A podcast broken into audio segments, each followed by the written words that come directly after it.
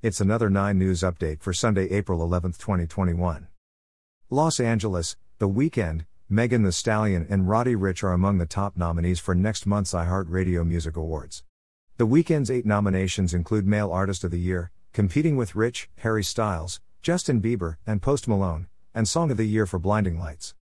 Ricch and Megan Thee Stallion earned seven nods each, including Hip Hop Artist of the Year.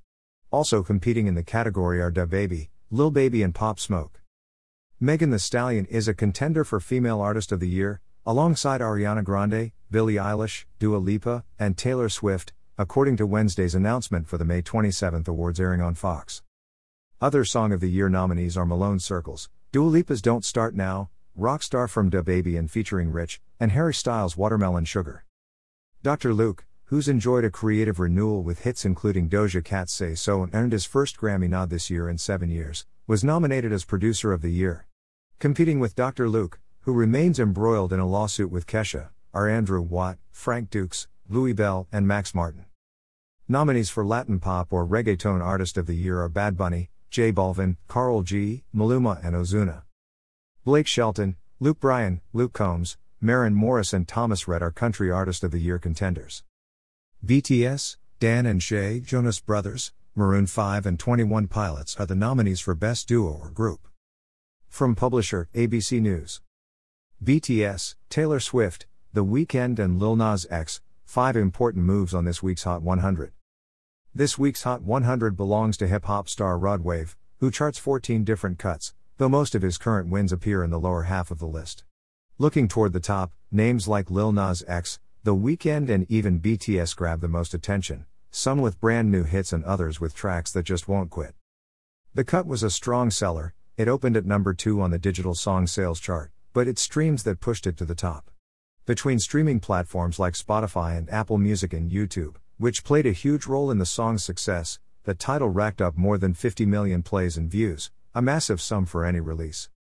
Montero, Call Me By Your Name, serves as the second single from Montero, Lil Nas X's forthcoming debut full length album, which is coming this summer at some point.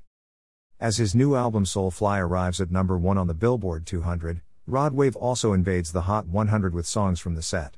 14 tracks from the Project app are on the all encompassing list, with just three appearing inside the top 40.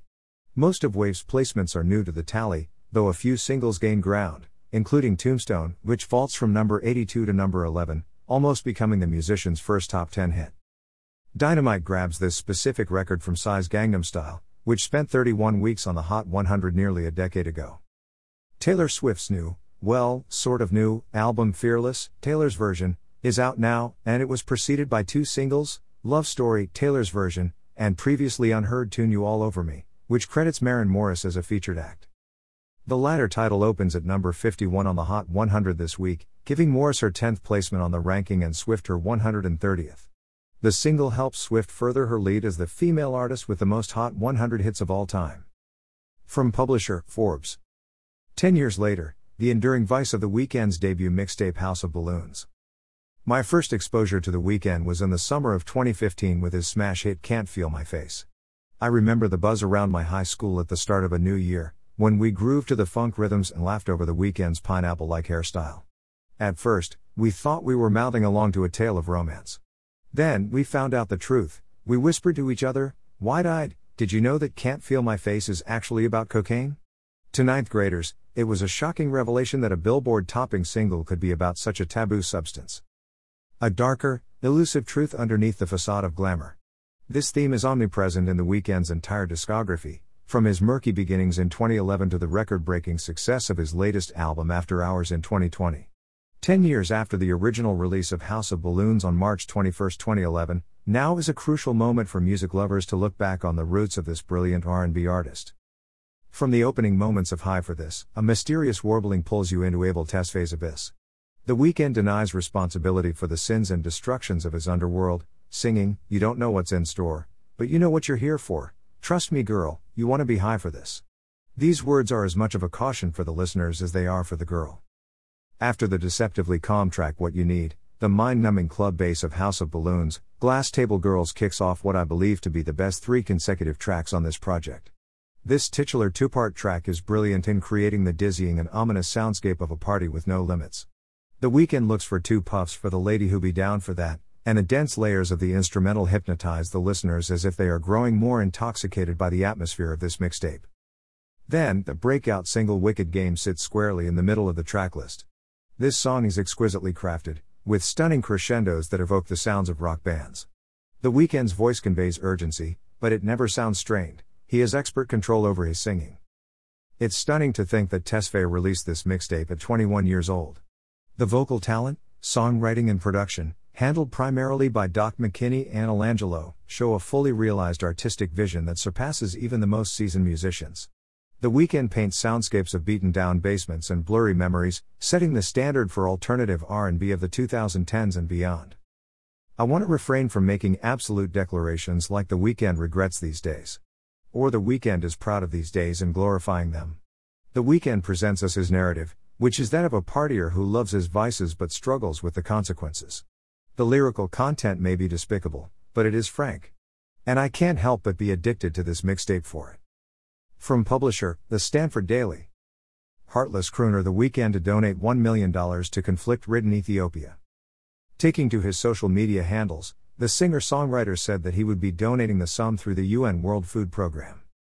I will be donating $1 million to provide 2 million meals through the United Nations World Food Programme, he added. According to the United Nations, the World Food Programme, WFP, has started providing emergency food assistance to vulnerable people in Tigray. As per its estimations, WFP will need around $170 million to meet nutritional demands over the next six months. Ahmed, who belongs to the Oromo ethnic group, has been at odds with the ruling party in Tigray, the Tigray People's Liberation Front, TPLF, ever since he came to power in 2018. The UN announced a human rights investigation into the alleged Tigray rights violations on March 25. From publisher News Bites.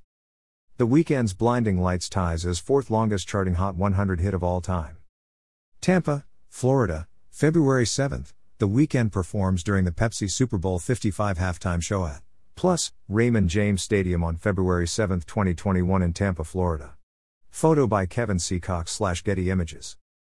Only three songs have managed to rack up a higher week count on the Hot 100, and they stand out as some of the biggest hits in recent memory. Leading the way as the longest charting song in Hot 100 history remains Imagine Dragons Radioactive, which held on for an astounding 87 frames. The Grammy winning rock giant remains the only track to reach 80 weeks, and then pass it. Jason Mraz's I'm Yours comes next as the third longest charting song in the decades long tenure of the Hot 100, as that syrupy sweet cut spent 76 weeks on the chart.